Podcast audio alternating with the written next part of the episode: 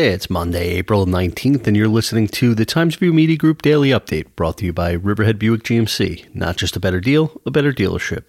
The Riverhead Town Board is planning to vote on a resolution Tuesday that will schedule a public hearing on Island Water Park's long planned recreation park in Calverton.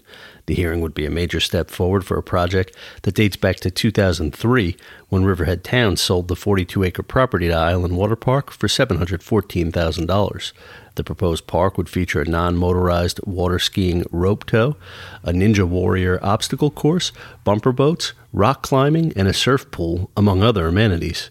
All Riverhead Town residents will be given a discount to enter. The project advanced in December when the Central Pine Barrens Joint Planning and Policy Commission unanimously ruled that the commission has no jurisdiction inside the fence at the Enterprise Park at Calverton. Greenport Village officials voiced varying opinions on whether the village should opt out of allowing marijuana sales within their borders at a work session Thursday. Mayor George Hubbard Jr. polled the board to begin a discussion that will likely unfold over the next several months.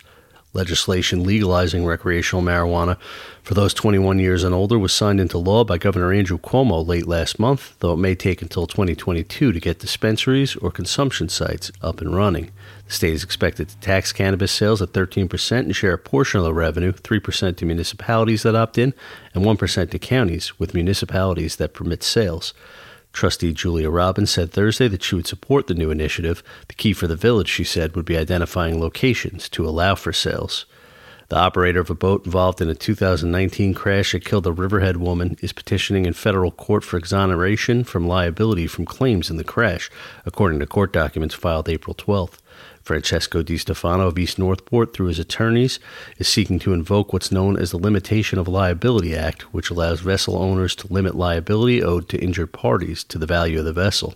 The law, which dates back to the 1800s, has been used as a defense in cases including the sinking of the Titanic in 1912 and Staten Island ferry crash in 2003, as well as recreational boating accidents.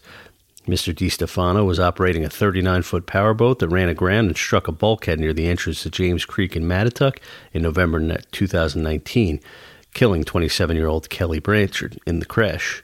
Expect mostly sunny skies today with a high temperature of about 63 degrees, according to the National Weather Service. The low tonight will be around 42. I'm Grant Parpan, and that's our update for Monday. Check back for more news throughout the day. Once again, today's report was brought to you by Riverhead Buick GMC.